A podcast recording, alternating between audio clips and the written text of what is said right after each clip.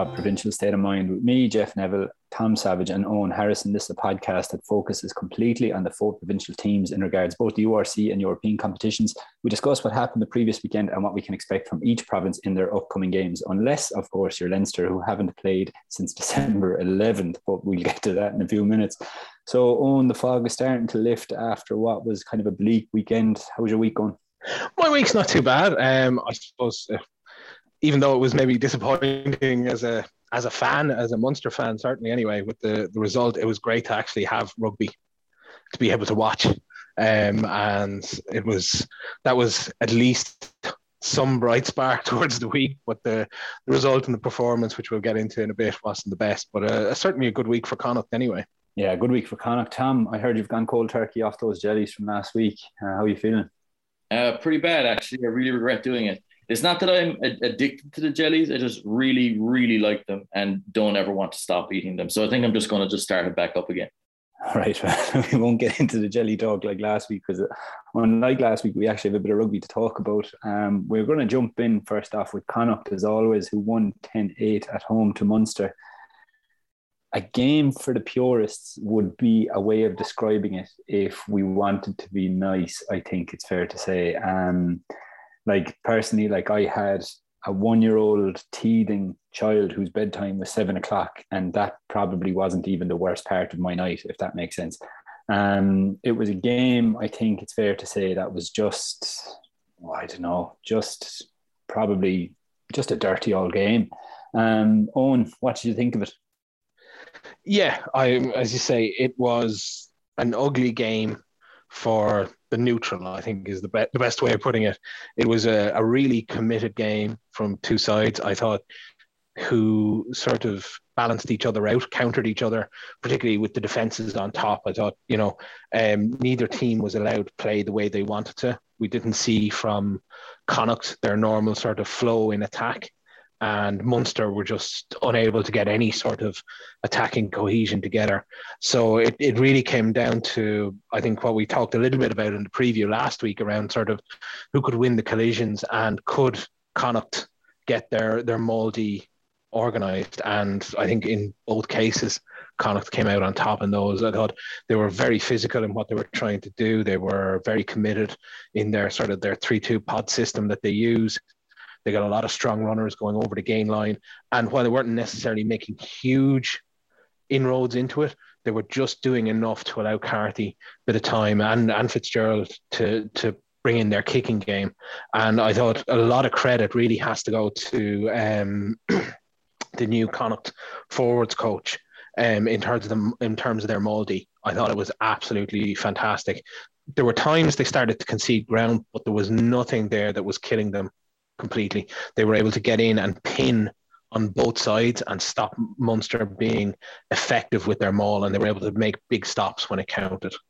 Tom, we know you love collisions, and we, we kind of talk about it every week. But coming back to that Maul D, Owen mentioned it there. If we go back a season ago, Connacht, it was probably one of Connacht's weaker part of the games. I think it's fair to say their Maul defence. But I mean, Munster didn't really get an inch out of them this week.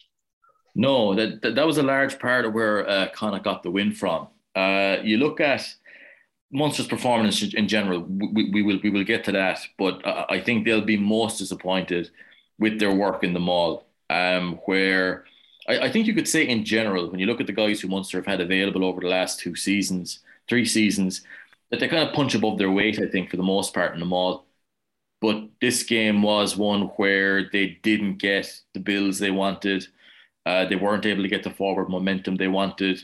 Connacht did a great job in stuffing them, and I think that was a killer to what Munster were trying to do with a couple of uh, with the way that Munster approached the game. Uh, those maul stops were absolutely massive, and I think that Connacht got the one decisive uh, maul moment when you know I think Munster stepped stopped them from close range six times, uh, and one time was the one when Connacht got their their try that was ultimately the winner. Um, that was a massive factor for Connacht, and uh, I, I, think that we, we, will get into it. But when you look at the physicality Connacht showed in key areas, that was a fantastic win for them. Look, it, it was it was a it was a dour game. You know, we talk about a game for the purists. This was, in, unless the purists are really into just awful games of rugby, then I, I think maybe that maybe that is what they're into. But there wasn't much there for the neutral. There was a lot of uh, a lot of niggle, which uh, I felt took away from the game a small bit. Um, but you know, when, when we look at the the result, Connacht will be delighted. But I don't think either team played well. Actually, looking back at it, there were some good moments, but you know, I, I think it was a, a, a, really good performance from Connacht in certain facets, and certainly enough to win the game for them. I'm going, I'm going to actually jump in there, Tom. You said that I don't think either team will be happy with their performance, and neither, even though Connacht won. Now I went back there last night and I watched this game, and I watched it with a Connacht hat on, like Connacht goggles, green goggles, green glasses, whatever way you want to put it, and I just kind of put myself in in a, in a Connacht fan shoes for, for the game. Now the first thing, and you mentioned it there in the niggle, I don't think the niggle like there was probably too much. Yeah, I know what you're saying in that regard, but I have to say I absolutely loved the way Connacht just fronted up about everything. And there was times maybe it went overboard. Don't get me wrong, but like they went out and we talk about Connacht playing against a bigger pack and, and how they manage against that, and we'll probably get to that in a minute. Like, but I absolutely love the way Connacht just said, "There's absolutely no way we're taking a step backwards in anything." Um, but looking at the game itself, I think the phrase I kind of came up with myself is, if I'm a Connacht fan I'm happy Connacht won, but I'm not happy with the win. Um, people might need to rewind there and, and hear that kind of a second time. As in, like, I, I, if I was a Connacht fan, I'd be happy that they won the game, but with the performance and with the win they had, I'd be thinking to myself, Jesus, like we could have won that game a couple times over. Um, I agree with Andy Friend there. He was talking about, you know, kind of winning dirty and grinding how to win.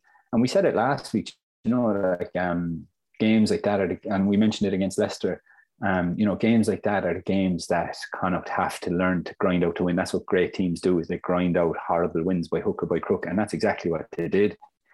But looking at the game, you know, they had 62% possession. They beat 13 defenders off 16 breaks through 12 offloads. They still conceded 13 penalties. And we'll mention, we'll talk about Munster's penalty count in a while, um, which was outrageous, don't get me wrong. But 13 penalties is still quite high uh, to concede in a game. Like, you know, if, if you're conceding 13 week in, week out, you're thinking to yourself, Jesus, like, we need to clean this up big time. Um, I think they had, in my eyes, watching the game, I think they had about eight kick, kickable penalties that they could have kicked. And, and it's very hard to play against a team who are just tatting up the scoreboard 3 6 9 and keeping going. Um, they only kicked one, and that was when they were down to 13 players. But yeah, for me, I like I just felt like their game management, especially at the end, um, at the end of the game, they had a, you know, they were up by two. They had a very kickable penalty and decided to go for the corner. And I know they put the nail in the coffin. Um, and I know it was a, it was a Maul try that, that won them the game ultimately. But two points up, a couple of minutes left, put it down, take your 60, 90 seconds, whatever it is, make it a five point game against a team that didn't fire a shot for 78 minutes or whatever it was. Um, I felt if it was me, like I probably would have and I, and I know you could see Sammy Arnold, he was pointing at the post as well. And ultimately, they still won the game, so you can't complain. But for me, I just felt it, like as I was watching it as a Connacht fan, like it could have been won a couple of times over. Um, Owen, I don't know what you made of the game management at the end of the game, but for me, like I'm very much like within context, I'm very much a take your points man and and like build up that score and you know, cup rugby. But I don't know what you thought about the end anyway. Well, look, I I understand where you're coming from, and in I would generally agree with it in terms of I think you keep the scoreboard ticking over and you take away the chance, particularly when you have someone like Ben Healy there who can potentially, you know, smash it from the halfway line or further and and sort of steal a win as he's done on a number of occasions. But I can also understand what Connacht were trying to do because Munster could not generate go forward ball. Munster could not sort of get territory out of it. And I think they were looking at it, they had maybe three, four minutes left towards the end. They could take a kick, use up a minute, and maybe get the three points. You know, there was a lot of talk from Andy Friend, etc., in the pre-match warm-ups, etc., about how strong the wind was and how it didn't look like that on television, etc. And I think the idea was kick it to the corner, not necessarily to go for the win, but it was literally just to deny Munster the chance because I think Connacht could have been fearful that if you go to a kickoff, you actually give Munster territory and you sit it back into the Connacht 22 and you're putting the, the pressure back on Connacht to try and get the exit and to try and work upfield again.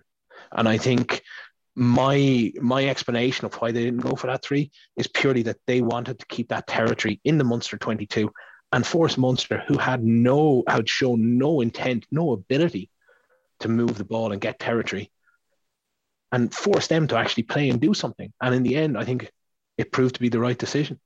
Yeah, but like I mean, force them to play at a two point game or a five point game, the game's still there to be won. They still have to force to play either way, but they're just forced to like you said, Ben Healy can kick it from the halfway line, but to score a try, you need to be on their try line, which they like they didn't even threaten. So yeah. in my in my eyes, like I'm very much like I'm with Sammy Arnold on this one. I'm very much take your points, Tom. I don't know what you think about it.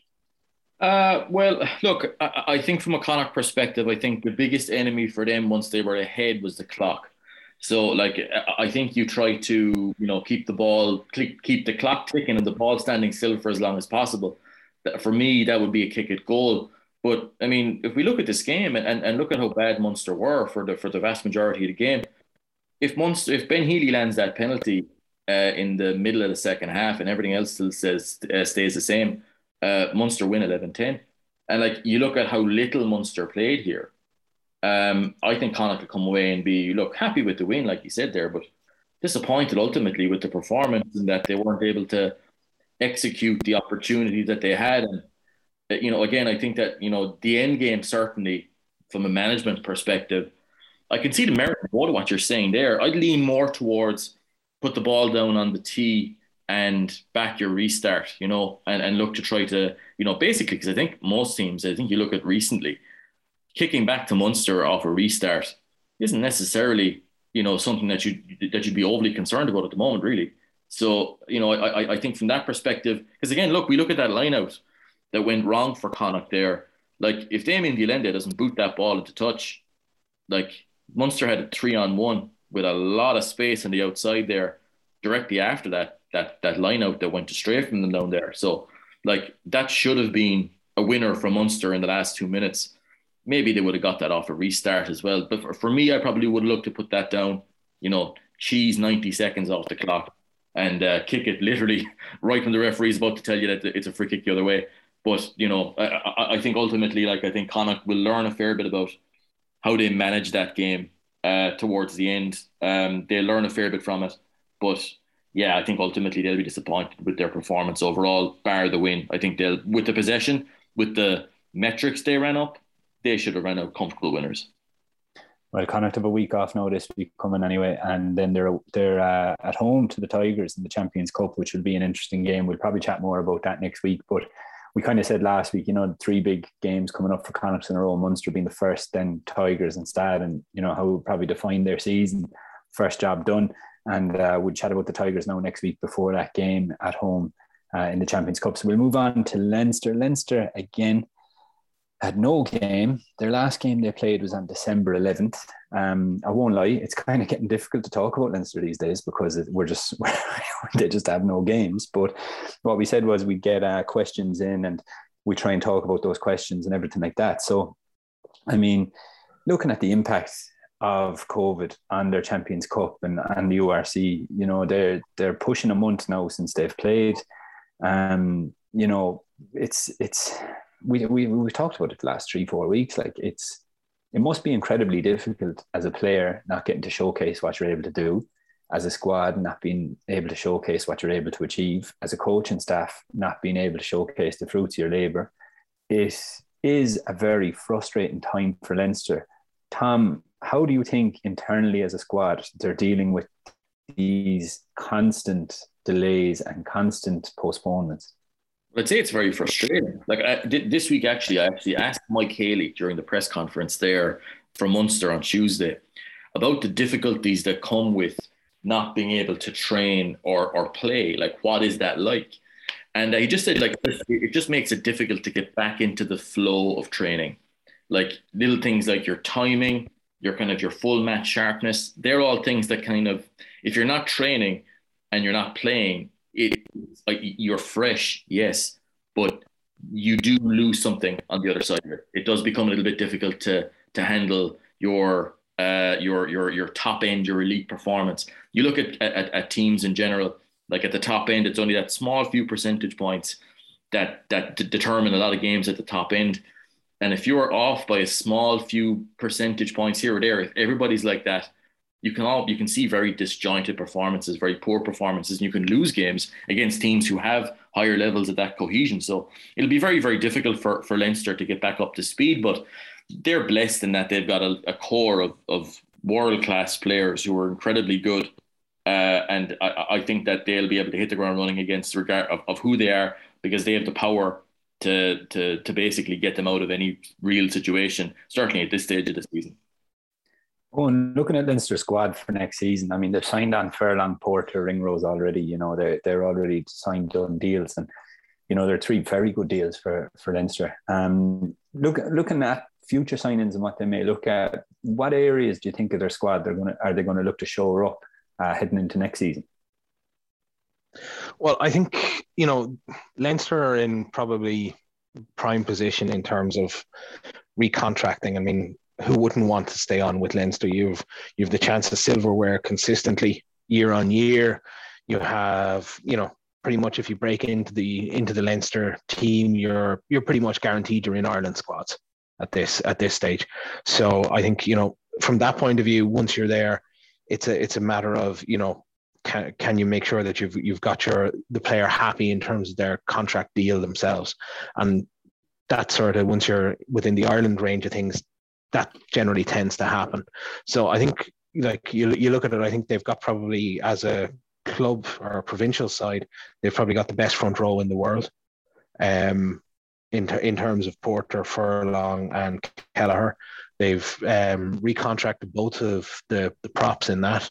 Um, I think they're they're going to maybe, or they should try and look, depending on the IRFU sort of um, stipulations at potentially a second row. And I, I think they, they that's where they've struggled. I think in terms of the the tight five when they've when they've played the the bigger games, the, the La Rochelles, the Saracens over the last few years, they've struggled in that area. And I think they need another top class player in with James Ryan in the second row.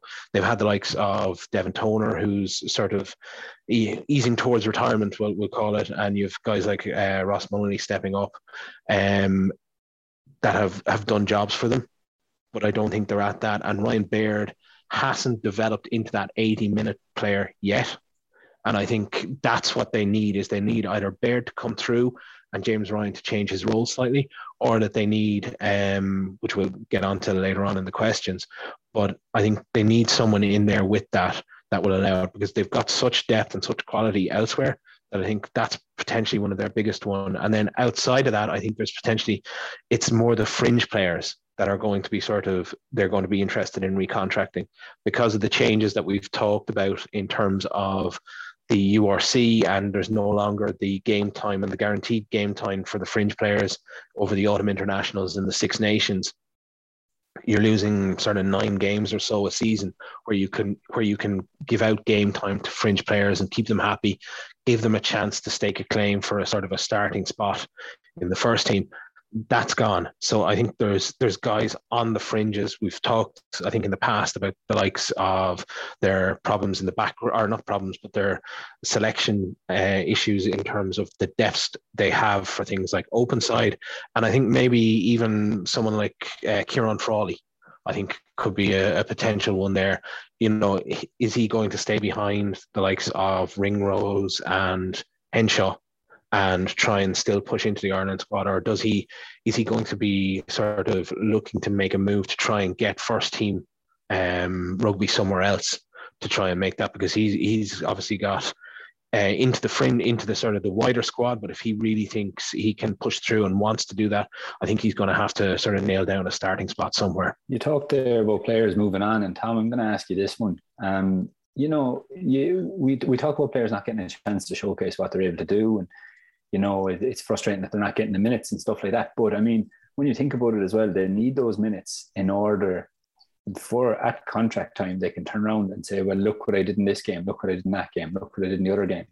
And if they're not getting the minutes, if they're not showcasing what they're able to do, surely their value as a rugby player, and I don't mean like um, talent wise or anything like that, I mean purely financially, surely that comes into question as well because a club can say, look, we want to sign you on for another two years or something like that, but we're only going to give you X amount compared to last year you were on Y because you haven't shown us what you're able to do or you haven't had, well, it's not their fault. They haven't had the opportunity, but at the same time, you know, the, the club can say like, well, you're not playing all that much. You haven't exactly, you know, taken over from somebody else's role. So we're not going to offer you um, as much money as you were on, or we're not going to increase your contract despite the fact that you know you're another year senior or whatever it may be. Do you think that not only these players not getting a chance to play and showcase their talent and getting minutes and stuff like that, like how much of an impact does it have at contract time as well when renegotiating with the same club or with other clubs looking to sign them too? Massive for most players, I would say, but I would invert it a little bit too. That for the club, like if you look at Leinster over the last five or six years, you look at some of the guys who they've missed out on, hasn't been a whole load. Like Tadhg Beirne would be the biggest miss, really, I would say, for Leinster in the last five or six years. Like, you know, you look at Joey Carbery heading away as well, but that was more, that, that was a different kind of situation.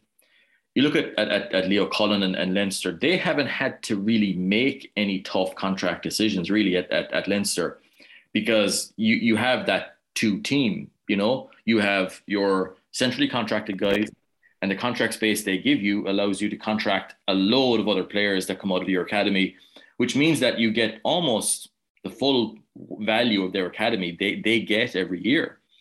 Now, in a situation like this, where every year, I mean, in the, in the last, we'll say three seasons ago, Leo Cullen could have turned to any younger player and said to them, look, other teams will be coming in looking to put an offer in for you. They might be offering this, that, or the other but we will give you this these minutes here. You will get to train with these guys. You get to live at home. You get to play for your home province, and you will get these games every every uh, every season in the Pro 14 or whatever else. And you know the extras. You know, well if you play well there, you know you'll get up, and there's always injuries, and there's always an opportunity to go up, and blah blah blah blah blah. It's easy. That, that that's an easy thing to sell. Now though, it's quite a bit different uh, from a contracting perspective to sell to the player that they're going to be used in the next season or like in the next two seasons, what can you realistically promise a younger player now with regards to you know URC minutes? Looking at this season, even what is your what, what is the pitch? You well, we will put you on slightly less money because every everybody's cutting money.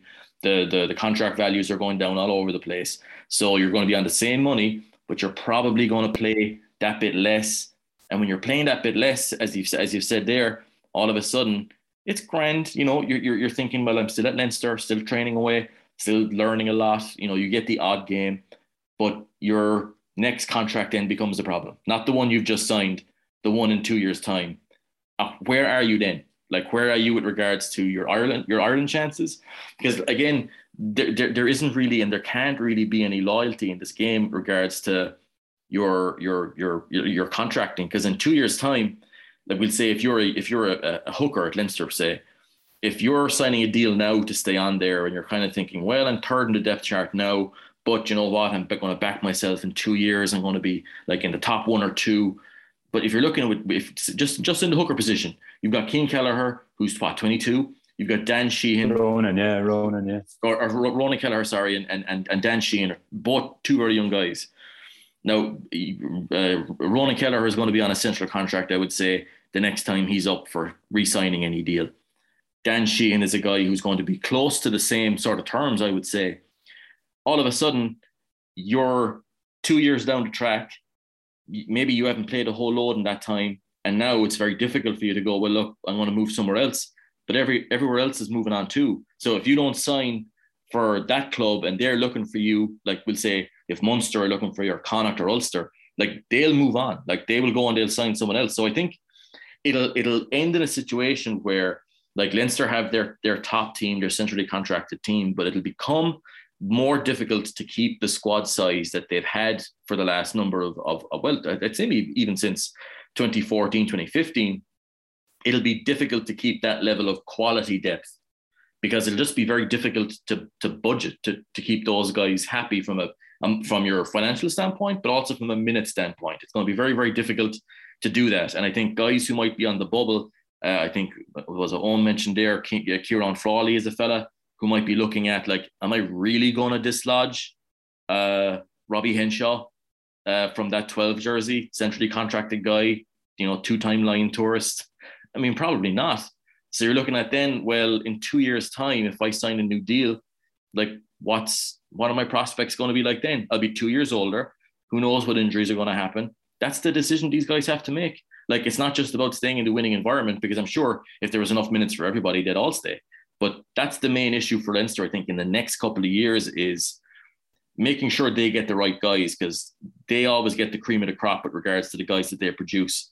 And that's really helped by getting everybody. I think there's going to be difficult uh, kind of who to keep and who to cut almost that they haven't had to make in ever really. Uh, not since the, the, early or mid 2000s, I think. So that's something where I think that's going to be a, a, a tricky situation for Leinster coming up, but in a way, a good kind of problem to have because you're picking, well, is it this quality player or that quality player? Because either way, you end up with a quality player. So I think it, will be very, very difficult uh, to keep, you know, all those balls in the air.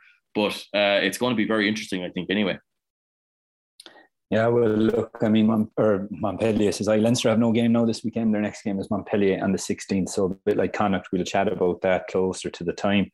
Uh, we move on to our next province, and it's one that has um, has been earmarked, I suppose, by me as one I just don't want to talk about, to be honest with you. But here we are. Um, Munster, as we said, last 10 8 away to Connacht in what was and I don't think I'm being unfair in saying this. Like, I'm not one to throw the baby out with the bathwater or anything like that. And I'm not one to go, you know, off one bad win or off one bad, or uh, sorry, off one good win or off one bad loss to lose the plot of myself. But it is genuinely one of the worst games I've seen Munster play in a long time. I'm saying that as a fan. I'm saying that as someone who's watched the game back a couple of times and kind of struggled to understand what we were trying to do. Um, it was a game where the penalty count was through the roof, the pass count was not, and you're averaging less than three passes per penalty. And that ratio is bananas in anyone's language. Um, Owen, what do you make of the game as a whole from a Munster perspective? Um, like you, very hard to take. um, and I don't. The problem is, I don't think this is a once-off. So, and I, I think you, you, you've got, you've got to look back at the, at the last four games so you look you look back at the performances over the last four games. You had the Ospreys away, which they lost, failed to really fire a shot. You had the whole COVID situation, and then they played Wasps with the youngsters, and that was a completely different team, a completely different approach to the game and they got very lucky. There are circumstances that we've talked about in terms of you know COVID impact to Wasps, the red card, how they went on, and how the youngsters took to that game. But then you get into Castres you Castres at home, which again was a dour game, and now you've got Connacht. So I'm not necessarily buying into this was a once off and a bad game. I'm I'm thinking this this is a, a sort of a rooted problem in here. And I think you you you talked about the penalty count. I think it was like 17 or 18. With that, I think it was uh, 12 against uh, or 15. Uh, they conceded 15 against Castres, 12 against Wasps, and I think another 12 or so, uh, maybe more against uh, Ospreys. And all in all, I think it's they're averaging about 14 penalties, in excess of 14 penalties for in each of the last four matches. Like on a purely on a discipline side, that's not good enough. And you you start giving teams sort of either shots at goal or easy access and territory, um, you're it's going to you're going to struggle, particularly when your attack is just not functioning. And I think that's the worst part is that Munster have have a game plan that's there that's based on dominating teams up front. And when they can't do that for whatever reason, they struggle and there is no plan B. Like you talked about it, there was 45 passes um, I think half, nearly half of which came from Craig Casey as almost one out passes. Um, you're looking then at there was only two plays where they had more than two passes. So there was two plays where they got three passes in. Like that's shocking, absolutely shocking.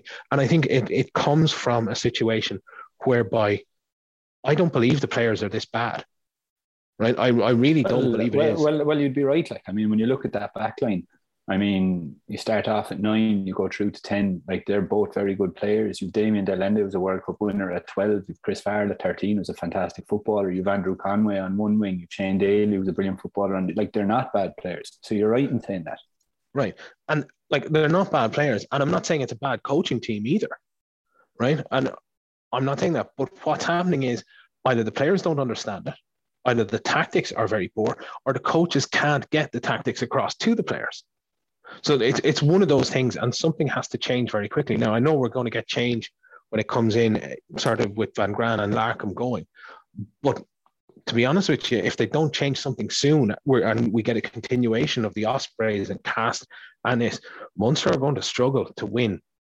Not only their sort of 70 or 80% of the games that they expect to win per season to meet that, they're going to struggle to, to get into Europe next season if things don't change, and something has to change. Now, when we've we've heard about sort of Rowntree and talks about clear the air, you know, talks uh, this week in training and stuff like that, but something has to change fundamentally. Munster went into that game, and like they couldn't adapt to the referee. I don't think they managed the referee properly. The, the the breakdown was a mess on both sides, and I'm not saying the referee favored anyone. I'm just saying it was messy. Defenses were well on top. I don't think Jack O'Donoghue managed the ref very well at all. I think um, Munster made some strange decisions when camped in the in the the Connacht um, 22 just before halftime, where they continually went for that, looking almost for a second yellow card, looking for that rather than necessarily looking to take points and convert it. And I know you can talk about trying to, you know, that's the defining moment.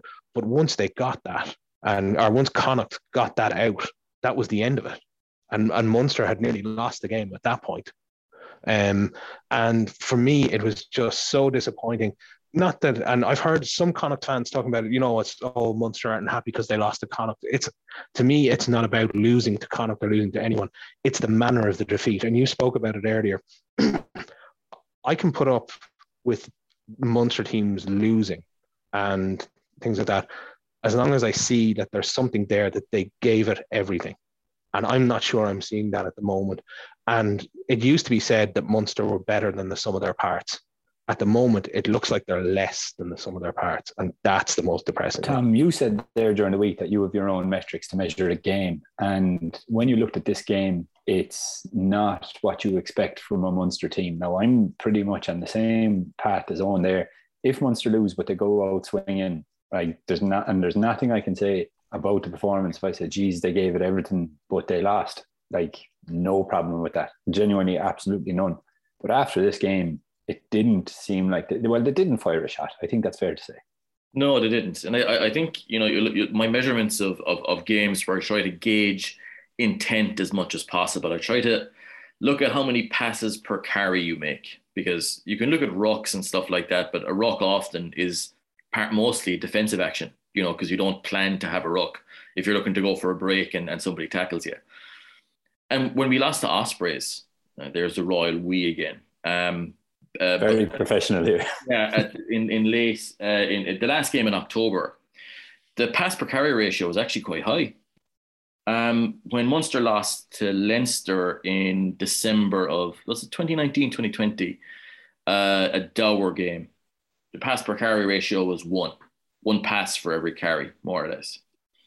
And that was a very dour game. This game measured 0.76 on that metric. Castres two weeks ago in Thomond Park measured 0.71.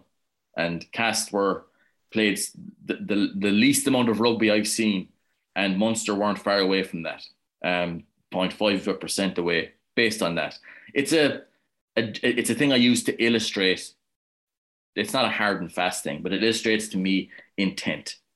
You don't go into a game and accidentally only throw 45 passes. You just don't like you, that, that is a, a decision to go into a game with that plan. I actually think Munster did have a plan in this game. I, th- I think that the plan was an ultra conservative game that was based on hammering Connacht in possession when they had possession, which I think Munster did relatively well. And then taking any opportunities you get off the line out. Munster are, are if you if you want to look at style, I think Munster are a line-out maul team. That's what Munster, I, I, I think, are trying to be. You look at other teams who might be counter-attacking teams, or other teams who might be more complete. That's where Munster are looking to uh, min max all of the, the the resources into that area of the game. The line out uh, for Munster, I think, in the, in the URC is rated as the best in the, the league at the moment for completion. You look at the um, the what Munster intended to do, I feel, was soak up Connacht in defence, trade with them through your kicking, Ben Healy, kicking long, you know, trying to forcing Connacht to kick on your terms to an extent, because Connacht like to kick the ball as well. Um, but then when it came down to actually executing those moments in the lineout, lost every encounter decisively and ended up as a result playing very little rugby. You look at that uh, that intercept that happened there towards the you know the start of the second half. Craig Casey looked to try and find uh, Jack O'Donoghue uh, on the on the the back on the blind touchline. That was a set move, like that was a, that was a set piece. They called that, and that's if you look at those moments, if that's not an intercept, which again it was always going to be because you look at the numbers that are there. Connacht were numbers up on that on, on, on that flank. It was just very very disappointing, and I think when you go into a game with a extremely conservative approach like Munster did there, it's a bit like counting cards, right? You're looking to try to boil down the game to its very bare essentials, to try and hack it to get the win without necessarily engaging in the game itself. As a you know we're going to put phase play together we're going to go after you you know uh, like attack for attack. Munster went at it a different way. And i think that's when you look at munster over the last number of years i think is something that's been it, it's been a consistent where you can often define what munster's style is by who munster are playing uh, rather necessarily than what munster are doing themselves you look at the, the number of times munster have played leinster for example in big games where the approach has been quite similar to this game, where there's been a fair bit of kicking, uh, kick chase pressure, although it was different in this game where it was more longer kicking rather than box kicking. Um, and the results have been kind of the same, where you feel like you've come out of it without necessarily having thrown a shot, landed a shot, not even looking like you're throwing a shot. And again, like Munster came out of it with a losing bonus point that again doesn't feel deserved at all. But I think when you go into a game with that kind of approach, you don't get any sympathy, and maybe rightly so, because you, you've approached it in a way that kind of takes away the contest from the spectator to a certain extent. You are looking to try and dominate the team defensively, which I think Munster and they look at their defense overall, I think they'll be quite happy with.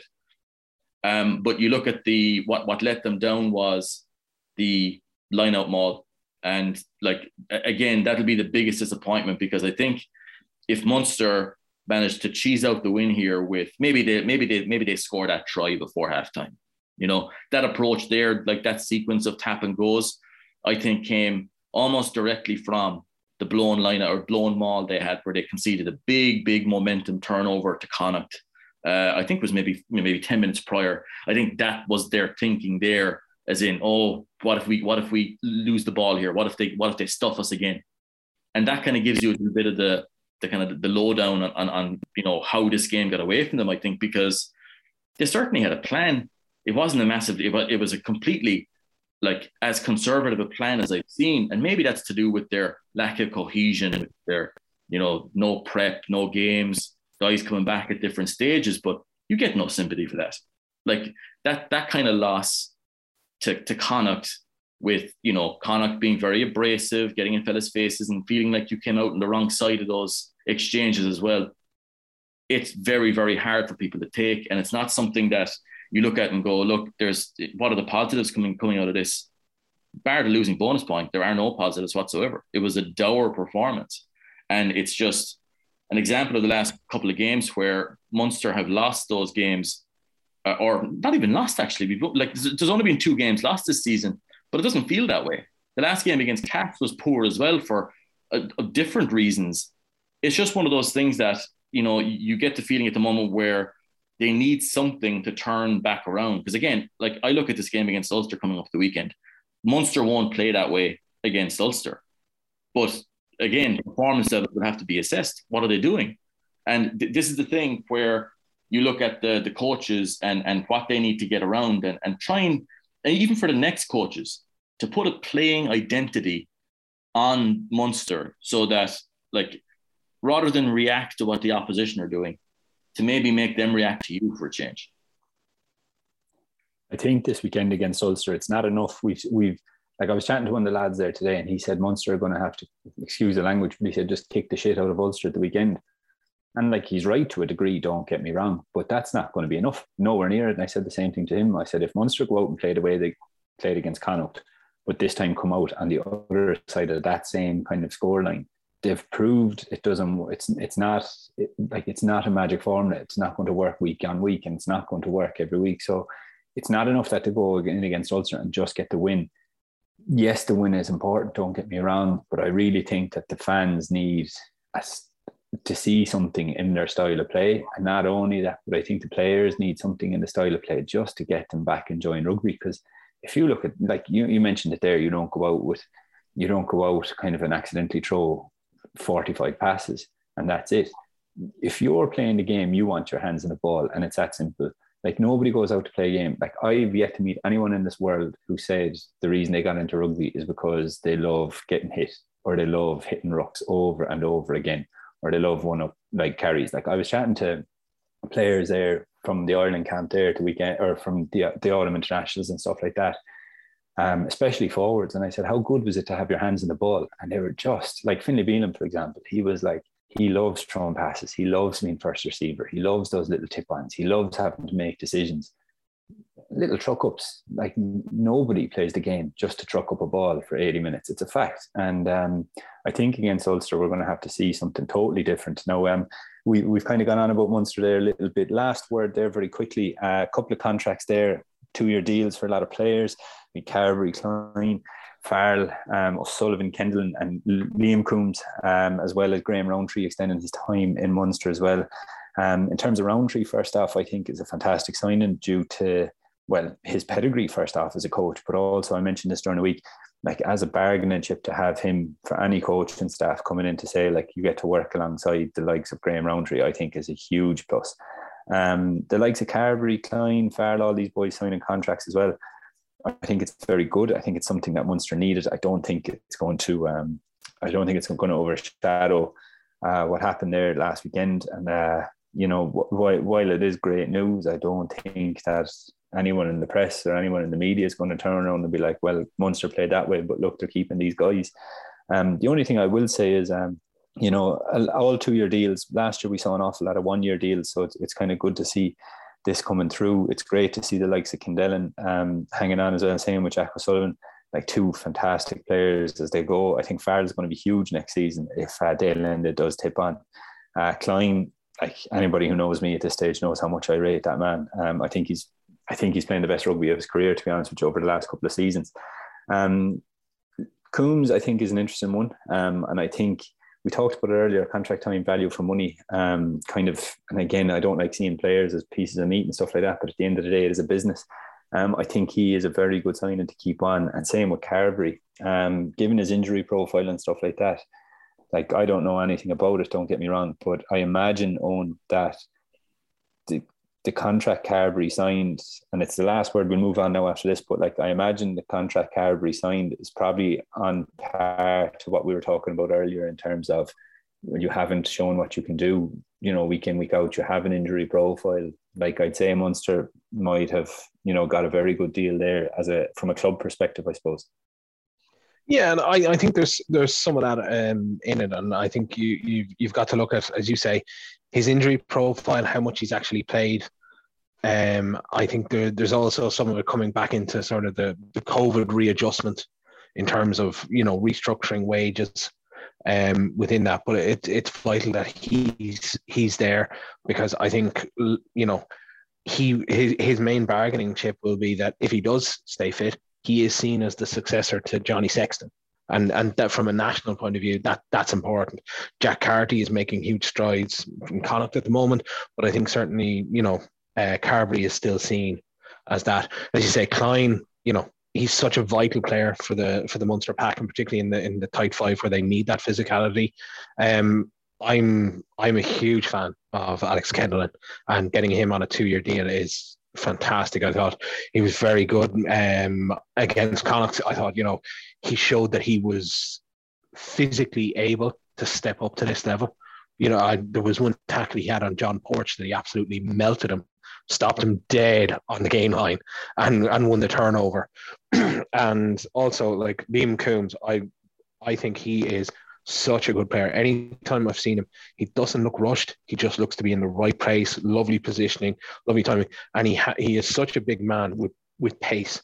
And I think that you know there Munster can do an awful lot with him, and I think he could sort of grow into that sort of 13 role naturally for Munster over the next couple of years. Well, we'll move on now and we'll have a look at Ulster. Obviously, their game last week against Leinster called off.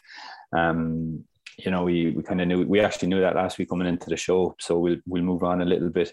Ulster are away to Munster this weekend. It's a game, I suppose, from an Ulster perspective, and you know, coming down to Thomond Park after what's happened after the last couple of weeks. I think it's going to be a game where it's crash helmets on for a little while, head down, deal with whatever comes at you and um, try and play after that. You know, I think the first 10 minutes for Ulster are, or first 10, 15, 20 minutes for Ulster are going to be massive. And I think, I mean, massive is in terms of what Munster are going to throw at them. I do think Ulster have the ability to deal with an awful lot of it. Um, McCloskey missing, I think, is a big loss, especially in a game like this where you're going to have numbers trucking at you, full metal jacket. Um, for well, probably the majority of the game. Let's be honest here. Um, or as long as there's energy in the legs to do it, I think is a big loss to Ulster, and he a lot of what Ulster do well is a result of what McCloskey does, and um, you know he, he is that loss. But at the same time, you know the, the you have defensive leaders out there like James Hume, who's going to, you know, he, he's he's just getting better and better and better. And we spoke about him, I think it was two weeks ago or three weeks ago, like how how much we rate him, and you know I know we've not seen him in a couple of weeks now and stuff, but like I for one cannot wait to see what he does in a game like this. Um, but coming down to Thomond Park, you know, Ulster, we know the kind of game they like to play. They have a brilliant line-out maul as well. Um, you know, and they will look to do to Munster, I think, what Connacht look to do as well. And that's kick to touch, maul the bejesus out of it, and look to get ahead that way as well. And you know, it has been a potent weapon for them for the last couple of seasons. I see them coming down. I see them. Do I see them getting a win? I'm not too sure yet. I'll have a little think about it, and I'll, I'll give my opinion at the very end because we actually didn't we didn't do that there at the end of the Munster uh, discussion. But I see them coming down, and I see them putting in a huge performance. They have three games now coming up. They've Munster away, they've Saints away then, and then they've Clermont at home. And we talked about Connacht there last week having three big games. You know, Munster and then uh, Leicester followed by Stade Francais. I think this is going to be Ulster's three big games. You know, Munster away, then Saints away, and then Clermont at home. You know, if if they can get a win away to Munster under the conditions that Munster are going to be playing at at the moment, I think it's a massive, massive marker set down for the season. Um, they're away to Saints. Franklin's Gardens is a tough place to go this year. And, you know, you can look at the first 15, 20 minutes of the Ulster Sale game or Saints game in uh, in Kingspan, it's not going to be the same as that. Um, it will not like it just won't. And in Clermont, you know, we'd have that discussion. How do the French travel and everything? I'm sure in a couple of weeks' time and stuff like that. But you know, they're going to be three big scalps for Ulster. Um, if they if they manage to come through all them, really define what they're trying to build, really define, you know, and and and hammer home, I suppose, the the importance of keeping the players that they're keeping and looking attractive as a club and everything like that. Um, heading down to Thomond Park, Tom, what do you think that Ulster need to do in order to target Munster, in order to target a win, in order to target a performance and, and get the upper hand over Munster? They need to kick well, um, which kind of sounds counterintuitive, but if I'm Dan McFarland and I was at the last game that Ulster played in in Thomond Park, the Rainbow Cup game, I was I was covering that game on the radio and you could see it in the stadium that Ulster just needed to kick the ball. They were just hanging on to the ball, losing collisions, getting hurt at the breakdown. There were guys were getting drawn out of the attacking line, and they were becoming increasingly easy to defend the longer a sequence of phases went on. Uh, I, I, think what Ulster need to do in, in this game is kick uh, and, and, and kick smartly. And if they can do that, I think teams have shown this year that if you can kick well to Munster, uh, Munster will either kick the ball right back to you, in which case you've you know reset back to zero, or they will try to counterattack. And if I was to think of one area where Munster at the moment seem to be way less than elite, it would be in their uh, attacking transition, and that is something I think for for Ulster to look at. Uh, Munster, I think, will look to go after Ulster in the lineout. I think it depends on who Ulster have available with, with, with COVID and stuff like that. That's a live concern for them. Um, if Ulster send down a weakened side uh, just due to COVID, I, I, think they will lose. But if you look at the uh, their their full strength side, anything close to that can make this a very very tight game, especially if they have the uh, the the a little tweak to what I saw the last time I saw um, Ulster playing Munster. If they can tweak that up a little bit, kick smartly, um, they can edge this game. I would say. On Ulster are building something pretty special, and I was chatting to James Hume about it. He said the same. Um, I was chatting to Stuart McCloskey. He said the same. They are building something that they would not like these players would not be staying on board with Ulster for if they didn't truly believe something special was on the horizon. Do you think that this season that something special can come to fruition? I'm not sure if it's this season. I think they would need an, an awful lot of things to go their way, and particularly around injuries, etc., to, to go their way. Um, and I think we're going to see the first real test of that maybe, or not first real, but we're going to see a test of that in in Thomond this weekend because I think losing McCloskey is a big, big loss. I think he he dictates so much of their sort of their back play, and they they need to get the likes. Of, they need to keep the likes of himself, Vermeulen, Henderson, etc. Um, injury free and playing all their big games.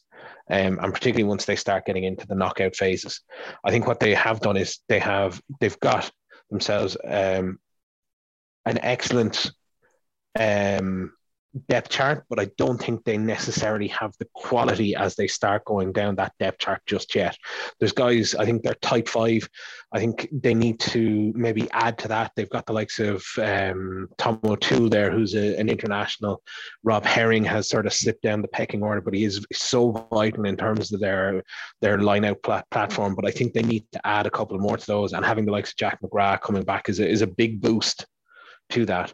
But I think they need to get maybe one, maybe two more carriers into that and some and find some sort of a backup for McCloskey um, at 12 to, to really be able to have that depth to challenge um, in, in the knockouts against the big and best teams. Tom, one of the biggest battles I'm really looking forward to, and for a forward or an ex forward, I should say, to say this, it's probably sacrilege, don't get me wrong, but one of the best battles I'm looking forward to this weekend, if they're both named, obviously, because that's a concern, but would be Michael Lowry versus Mike Haley. Both 15s just love counter attack in rugby. I know Haley didn't get a chance there in the last game or whatever, but like we know he can counter attack on loose kicks and stuff like that. Michael Lowry, live wire, ability to play a 10. He is a playmaker. He is lightning quick. I can't wait to watch both of them going at it.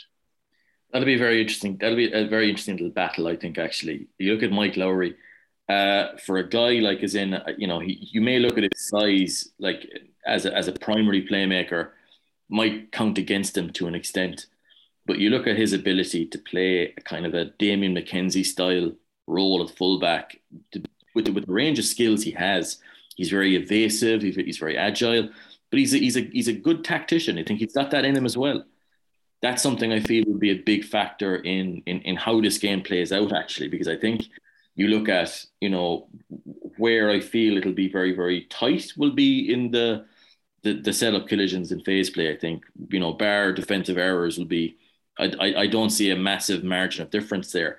But it'll come down to how well your your secondary playmakers I think are able to dictate this game once the ball starts to go to space. And if you can control the territory, I think, and and tactically move this game around from the secondary playmaker kind of role set, that wider position. I think that that is uh, an area of the game that could dictate the winning and losing of it because the right decision making there. And again, the last time I saw Ulster, Mike Lowry didn't have a great game because he was a little bit too focused on running the ball and counter attacking with the ball in hand, as opposed to taking what might have been seen as the conservative option at the time, but would have been the right decision in the moment of the game. Uh, I think if they've learned from that, this could be a very, very tight battle. And with, with those two guys leading the way with regards to the, I suppose, the main tactical battle in this game, those two guys will be right at the forefront. Watching Michael Lowry there the last couple of weeks and kind of I've gone back and watched portions games as well. What you said there about a secondary playmaker, I think is bang on the money because what I was trying to do is just get the wide angles and just watch the game play as as you know in the, in those wide angles. Just the talk that he has coming through, like I don't know how he's able to speak on Sunday or Monday mornings. The amount of talk he does on the pitch, and like we all know, like it's not just talk; it's roaring and the communication he gives through to to well his defensive line in front of him indeed, but also in attack just to just to just to spot these gaps, to spot where the, the mismatches, to, and, and then obviously have the pace to get around. But like his lungs burning, he's still getting those calls in. I think he is a fantastic, a fantastic playmaker, and I, I, I really, I really can't wait to see what happens between him and Haley if they're both named. I think it will be I don't want to say a travesty, but I certainly think it would be a disappointment not to get the chance to see them go up against each other in a, in a nice open game and a dry pitch in Thomond Park. Um, on the scrum battle, I don't think is going to be as important uh, in this game because I do think it's going to come down to the line out. Now, Tom touched on it there. Munster line out team, Ulster, a very good line out team. Who do you see coming on top of the set piece? Um, as you say, I think it, I think it depends on the team that that uh, Ulster bring down. I think if Ulster come down with close to a, a full strength team, then they're going to put a lot of pressure. I I really like um, Rob Herring's throwing. I think it's so accurate, so good. He gets such a lovely ball flight on it, um, in his throws that um, and it's become so integral to as the starter play and to be able to launch the maul which is such a, a, weapon for for Ulster. Um, and I think if Ulster can do that and can maintain it, um, that line out integrity, then they have a platform that they can work off. Um, along with as as you've talked about, I think the sort of transition play is going to be um, important with that. But they have they have injury problems. They've taken um, Declan Moore from Munster and he's joined them on a, a temporary basis um, and filled in. So I think if Herring isn't there, they may have problems with their their line out. It may not be as um, efficient as they would like, and that that may cost them. Um, and I think it, it will be something I, I expect Munster to come back with a some sort of a response to the last couple of games, and I would expect them to, to have the likes of O'Mahony, Byrne, etc., coming back into the team, and I think that gives um, Munster maybe a bit more in terms of the counter uh, jump uh, against the likes of Ulster's nine out, and I think that may put a bit of pressure on it. But again, I expect both defenses to be uh, to to be pretty close to countering each other in this, and I'm not expecting it to be a, a huge difference in in scoreline. Right, so I think we've spoke enough about the game to come. The only thing we haven't done is give our own predictions. Um, Tom, I'm going to jump to you first. Who do you see coming out on top? Uh, if Ulster are significantly weakened. I, I think you'll see a, a, bonus point Munster win. If it's close to full strength, I think it'll be very, very tight. But I would say maybe Munster in and around five points better, I'd say. Right, Owen, go for it. I like Tom. I, if if it is full strength sides on available um, on both sides, I would say um, Munster by less than three well, for the second week in a row, I am going to disagree with both of you. And look how well it worked for us last time. Um, but no, I think if they, if they're going to go or if they're able to go two full strength teams, I'm going to go with Ulster coming out on top. If if it's a case that Ulster can't bring a full strength team, then yeah, I'll go with Munster. But if if it's like for like, I'm going to go with an Ulster team coming out on top. I know I technically went for both teams there a little bit, but it, it just depends on who's name. But a full strength team, I'm going to go with Ulster. Right, we'll move on to the questions, folks. Thanks a million for sending in all the questions this week. Uh, they were heavily Munster focused, I suppose. Um, but we'll try and stay away from three out of three there. Um, the first one, I'm going to actually take this one myself, and it says, What does Nathan Doak need to focus on to get into the Ireland squad? And I think it's an absolutely fantastic question. Um, a lot of time people think, or people believe that because a player is playing well, you know, they should get an Ireland jersey. And the logic is sound, don't get me wrong, but there's a lot more to it than just saying they're playing well. You have to look at the players who are ahead of them. And I don't mean in my eyes or in your eyes or anybody's eyes. The only eyes that matter is, is Andy excuse me, sorry, is Andy Farrell. And at the moment, Jamison Gibson Park is his number one. After that, it's going to be Conor Murray. And after that, at the moment, I think it's a sh- straight shootout between Craig Casey and Kieran Marmion. Now, if you're looking at what he needs to do to get ahead of those players, I think the first thing he needs to do is look at the game plan for Ireland and does he fit that kind of style of play? Now, I firmly believe that Nathan Doak has the ability and has the skill set to play the way Ireland have been playing in the last couple of games. I, I fully believe that he has the maturity to do it as well. He was in camp um, a couple of times, so he's clearly like he knows what's expected and he knows what's needed. Um, he's on a four-year deal with Ulster at the moment, so I certainly think that not only do Ulster obviously have have the belief in him, but like I mean, four years playing with what Ulster are building at the moment, I think he's on the right path to play for Ireland, and he has the ability to play that game plan. Um, people may think that he needs to get ahead of Cooney on a regular basis to start for Ireland or to be, you know, in contention for Ireland. I actually don't, and this is kind of a strange one, but bear with me. I actually don't believe that to be necessarily true if you look at who Farrell has deemed to be his starting nine for Ireland in the last number of games, he's not the starting nine for Leinster when when they do play. Um, that's down to McGrath. So I think the idea of having to out and out um, or oust, I suppose, out and out oust Cooney from the nine position isn't something he needs to do because you know it's just not the case at the moment. Um, but I do think he needs to be getting as many minutes as Cooney it's very difficult for him because Cooney is a game winner. Like he kicks very, very well. Um, he makes breaks, he scores tries, he has a lot in his arsenal. And I believe that if Doak gets the chance that he, he will do that. But I think in terms of Ulster, he needs to be at least on the same minutes as Cooney. I don't think he needs to make Cooney a bench player because I just don't think that's the way it's working at the moment. But I do think that he does need to get a lot of as many minutes under the belt as Cooney and um, you know it'll mirror that that that situation in Leinster. The last thing I think he needs to work on, or not even work on, sorry, but just keep fine tuning, I suppose I should say, is the box kick. And people can, you know, people will look back at the way Ireland played and they look back with romanticism and they look back with nostalgia and they say, oh, they threw the ball around and the props were passing. And Jesus, I don't think a ball was kicked. There was plenty of balls kicked in, in those games. Um, the only game that really, that didn't really feature box kick was Japan, and there was still four, five, six in the minute. And the reason that you know it faded out was because Ireland didn't necessarily need to in order to make ground with ball in hand or to make ground. You know, they were able to do it with ball in hand. If you look at the start of the Japan game, they're still box kicked, and it's only 15, 20 minutes into the game once they had a feel of it that they were in their 22. Jamison Gibson Park shaped box and then decided not to, and they just played out the backs. So Ireland are still reliant. Well, not reliant. I don't. I don't want to say that, but like it's still a huge part of their game. It's a huge part of any team's game. Um, and if you look at the the nines in you know the pecking order, you have Jamison Gibson Park first, you have Murray second in my eyes. But in terms of box kicking, you know Conor Murray is one of the best box kicking nines in the world, and there will be people now listening to this and they might be rolling their eyes and saying, Jesus, like I don't rate Conor Murray for XYZ and fine. Like that's someone's opinion, that's no problem. But like when it comes down to box kicking, his box kicking is pretty much on the money every time.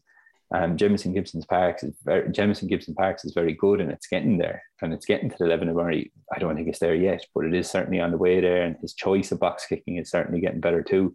And we saw that in the autumn internationals as well. But I think Doak needs to really nail down that box kick. Um, you know, get it to the level of Murray. Keep practicing that it's at that level where you know if you need to drop it 25 yards on a sixpence, that you know nine times out of ten he's going to be in and around that sixpence. You know, Um, so I think that's what Nathan Doak has to do um, or needs to just continue building on, I suppose. I do think it's a matter of time. I, I really do think it's a matter of time before we see him in an Ireland jersey. Um, he's a phenomenal talent. And once he gets that opportunity, I think he's going to play in a way that's going to make it very hard to, to overrule that. But that's my thoughts anyway on Nathan Doak. We'll move on to the next question. I'm going to jump to you, on for this one. Um, and it's something that actually came up during the week as well on Twitter. And someone doesn't believe that you rate James Ryan, but you know, I don't. That's not the case, and no, that's not the case. It's just his role for Ireland that uh, it's just his role for Ireland that you don't agree with. So, um, in your opinion, what should James Ryan's role for? That's a tough sentence to say. What should James Ryan's role for Ireland be, and what needs to change in order for that role to to appear? You see, I, I don't think it's necessarily that his role needs to change, but I think it's it's people need to understand what his what his role is and how it how it maybe doesn't make him the I suppose perfect um I suppose, backup captain or long term captain to Sexton. And I think like you, you look at second rows within this, and I think and in the modern game, and you, you talk about a tight head and a loose head, and like you're you're you're going with general categorizations here, but like you look, you look at a tight head lock, and you're you're looking at someone who is generally a big beast of a man, six foot nine, six foot ten, 20 stone, is just going to absolutely power through the tight head side of the scrum, is going to set up your your maul is not necessarily going to be that much of a, a line out jumper, but is going to give you absolute power coming through. And then you look at your loose headlock, who is going to be maybe a bit more mobile, a bit more dynamic in the carry, etc.